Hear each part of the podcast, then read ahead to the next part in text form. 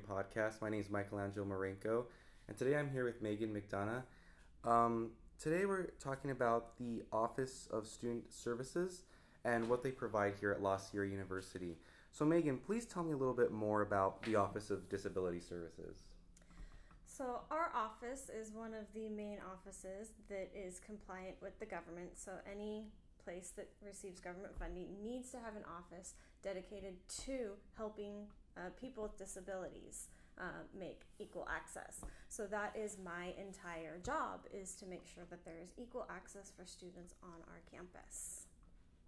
I see. So, what um, types? What does the program offer if a student were to come in um, with a disability? Great question. So we offer a lot of different services, uh, primarily academic. Uh, so helping students with disabilities in classroom settings, in testing settings, uh, can do anything from extra time on tests, uh, note taking in class, recording of class lectures, helping students get around campus with our golf cart. These are the kinds of accommodations that I discuss with students. Well, that's really great. So, have you had um, in the past like certain like students come in and they ask, "Oh, I have this something that like maybe doesn't apply to the program or like they had issues with that?" How would how did you go around that with the office? And I think most of the time when people are thinking that, it actually does apply to the program. Mm-hmm. So a lot of times it's people coming in, oh, I didn't know that I qualify. Do I qualify? Uh, so there are five main categories that qualify under our office uh, hearing impaired and deafness, visual impairment and blindness, mobility issues, uh, learning disabilities, and psychological impairments that covers a very wide range of things. So if someone is questioning it, there's a good chance that my office can do something for them. Uh, the biggest ones that I think college students don't realize and are really being hit with are anxiety and depression. Oh, really? Those are two of the major areas. If those are interfering with school life, the Wellness Center and my office work very closely together with those two diagnoses to help students. And so, for students who do, because I know many students do suffer from that nowadays, especially. Mm-hmm. So, how how does um, the Office of Disability Services and the Wellness Center like work together to help accommodate those students? Well, we have great counselors over at the Wellness Center, so it's always mm-hmm. wanting them to seek that help to learn coping skills.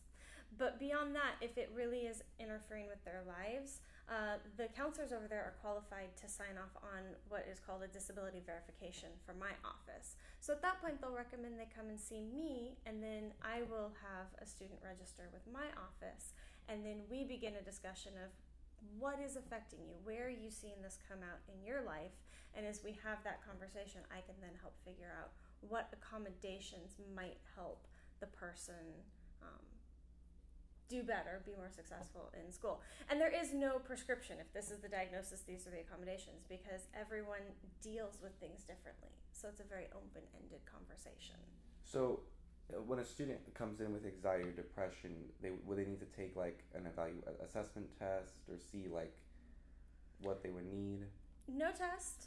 Um, the biggest thing is, yeah, talking to the counselor. The counselor then sometimes can give suggestions of this is where they're seeing it come out, and I can take that. Um, but a good example is with anxiety. Some people can't test in the same room with people because it brings out the anxiety. Yeah, that's true. And so I can help with getting them into a different location. But on the same spectrum, there are some people that don't want to be alone, that they need that group setting. So there is nothing under the 504, which is what I function under, ADA 504, that says if this is a diagnosis, this is then the thing. It's a very interactive one on one process. I see. So you basically work with each student's own accommodation, how they deal with anxiety or depression. Now, let's say a student is feeling very, in terms of depression, they're feeling very down one day and they just feel like they can't even get out of bed. How would the Office of Student Disability help cope with that? Like, would they give, like, let's say, a doctor's note for a class, let's say they had, or a test?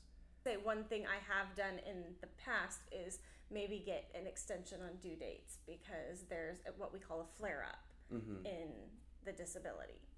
Yeah, so like if like I was saying with the first example of let's say they've really had a low day, a down day, mm-hmm. and they just can't do anything. They're very like just can't do anything at all. You can offer like extensions for students then for that.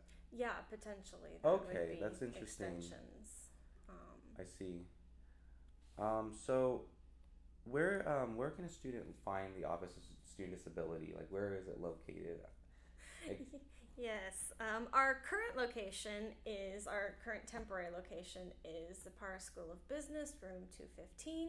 Mm-hmm. I know a lot of people have a hard time finding us or wanting to take a trip down here. Yeah, because I remember it used to be below um, La Sierra Hall Mm-hmm. But then I remember something happened where it got flooded. yeah, so that's no longer a potential location. So we're certainly looking into new locations, mm-hmm. but School of Business is letting us be housed here for now. But because of that, we do a lot online. So students are like, I don't want to hike down there. They mm-hmm. can always email us at ods at lasierra.edu. I'm constantly checking that throughout the day all of our forms have been made um, digital downloadable PDFs and are found on our website. So if they go to the ODS website, um, so people technically don't have to come interact with me if they don't want to for questions and things. We can do that digitally.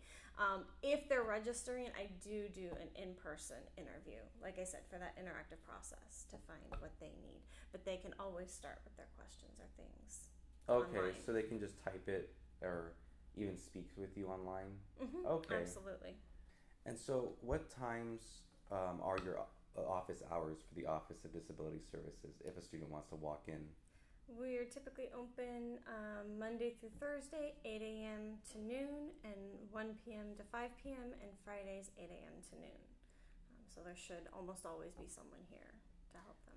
And that's good to know. And it's always in the office of 215 Zapara. Always Zapara School of Business 215. Yes. Okay, great. And if I'm not there, it's going to be one of my student workers who knows how to contact me.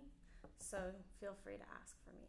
Well, that's really great. Um, so, what will a student need in order to be registered, like in the office? Like, what would they, a student, let's say, who can't, you know, is their first time here at La Sierra, and mm-hmm they just they felt like they they need these like their first quarter of class for example they weren't doing really well because of a disability or an anxiety they might have.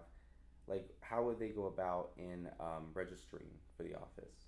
Absolutely. First quarter last quarter it doesn't matter. Life happens so we are always here. Um, we've tried to make it as simple a process as possible. There's what we call the registration form which just gives us some basic information on the person. Mm-hmm. i need that I need what's called the disability verification form. As I said, that can be filled out by the counselors depending on what's happening. Um, students that had IEPs in high school, that can be used. If you're consulting your own doctors, this can be filled out. So there's a lot of options on that one. But I do have to have documentation for the disability. And then you meet with me. Okay. Well, that's interesting.